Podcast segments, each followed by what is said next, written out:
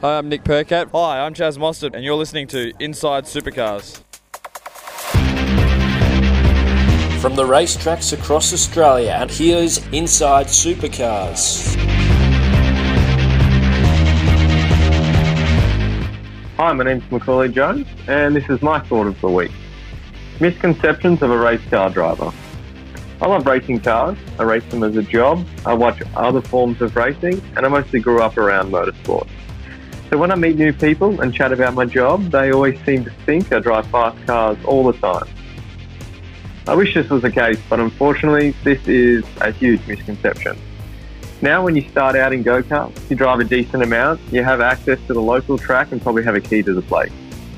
Might be going back a few years, but we always had a key to the place and pretty much open any time of the day.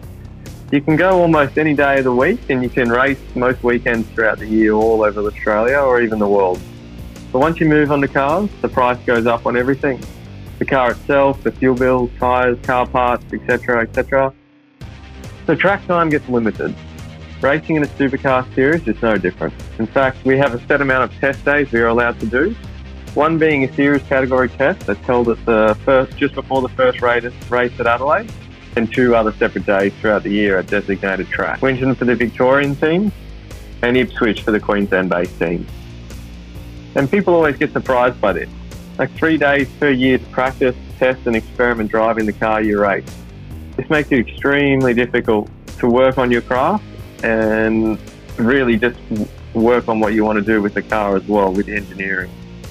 Throughout the season, as the practice communicating your team, it becomes quite difficult just because you don't get to practice that stuff. You're sort of thrown in the deep end on race meetings it's not quite as easy as a football or a soccer player who can go to the field just about any time. But that is how the sport is, and that is as much as it's not ideal. These are, these are the cards we are dealt. It makes prepar- preparation that much more important.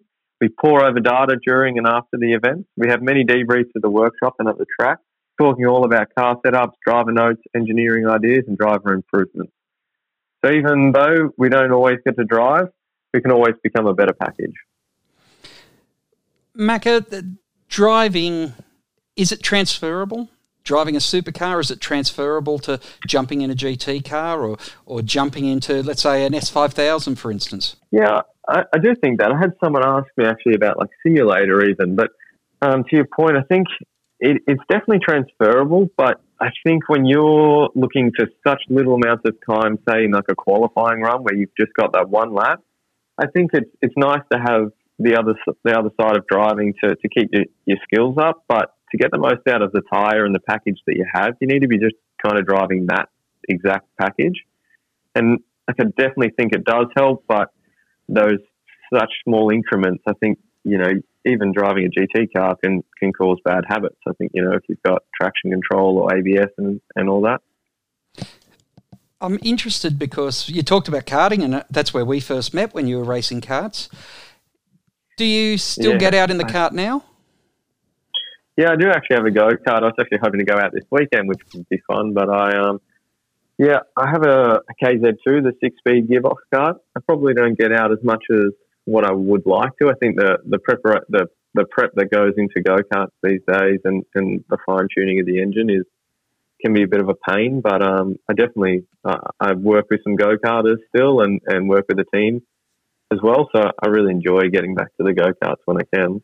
Now I can't remember is is uh, the Wodonga or the Albury Wodonga Kart Club part of New Karting New South Wales or Karting Australia these days with the split?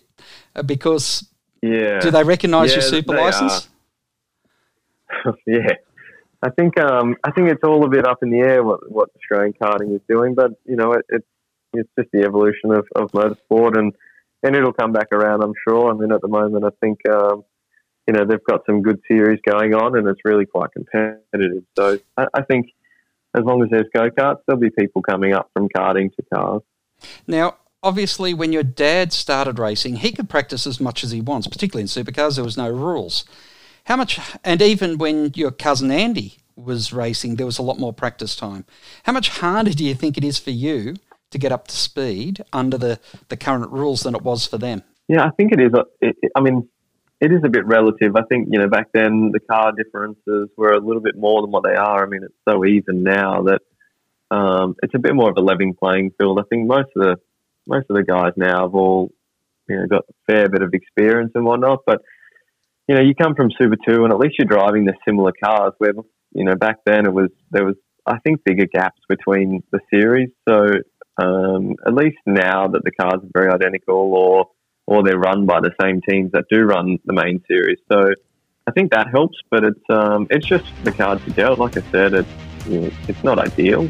I would love to be driving every day of the week, like I was in go karts, just about. And um, but it's it's actually quite a difficult transition to go from go karts to cars because of that reason. Well, Macca, great to catch up with you again, and uh, we look forward to hearing you for your thought of next week. Yeah, and if you are interested and you, you find some of these funny or, or uh, you know insightful, go to my Facebook page and sign up on the link there. Until next Monday, that's it from uh, me. And good night from him. Inside Supercars is produced by Thunder Media. Tune in next week for more at sportradio.com.au or lock in the podcast on your iTunes or mobile device. Search Inside Supercars. The views expressed on Inside Supercars, including the panelists and guests, do not reflect the views of the network, Thunder Media, or Sport Radio. Any publication or rebroadcast of the show without the expressed written permission of Thunder Media is strictly prohibited.